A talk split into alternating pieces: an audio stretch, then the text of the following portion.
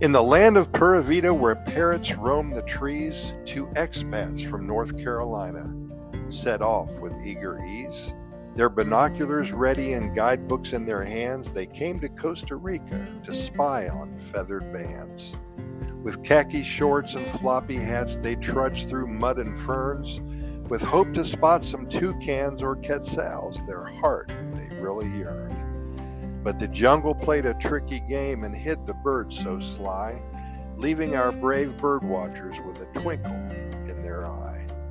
First up, they trekked to Monteverde, a cloud forest so grand, expecting to find the elusive resplendent quetzal as planned. But amidst the mist and fog, the birds remained elusive, leaving them with only photos of some grumpy looking tourists.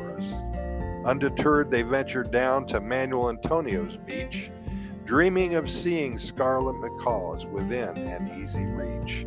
But the macaws had other plans high up in the trees they flew, and our friends were left with sand in their shoes, feeling rather blue. Next stop, they arrived in Arenal with hopes held high and bright for the chance to see the fiery volcano in all its glorious might. But the volcano decided to take a break and ceased its fiery dance, leaving our bird watchers disappointed in a state of pure trance. As they traveled through the rainforest, mosquitoes buzzed around, leaving them with countless bites and constant itchy sound. But then they soldered on, undeterred, in search of their avian friends, with birding lists in hand, hoping their luck would finally. Then one fateful day in a remote and hidden nook, they stumbled upon a tree filled with birds from every book toucans, parrots, and hummingbirds of vibrant rainbow hue. They couldn't believe their eyes and their luck as their excitement grew. They watched in awe as birds performed a colorful ballet, dancing through the branches in a spectacular display. Their cameras clicked, their hearts rejoiced, a symphony of cheer, for in that moment all their bird watching dreams were finally here.